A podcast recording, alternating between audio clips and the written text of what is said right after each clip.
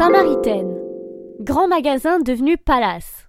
Le grand bâtiment en chantier, c'est la Samaritaine, qui était depuis 1870 le plus étendu des grands magasins de Paris, connu pour son architecture art déco et ses grands escaliers en fer forgé. Fermé depuis 2005 pour des raisons de sécurité, un grand projet de rénovation est en cours pour en faire un hôtel de luxe et une galerie commerciale. Le projet traîne, car il a fait l'objet de nombreuses contestations. Cependant, l'ensemble devrait être achevé en 2018. On y croit. Buzzy. Un jardin suspendu doit paraît-il être installé sur le toit.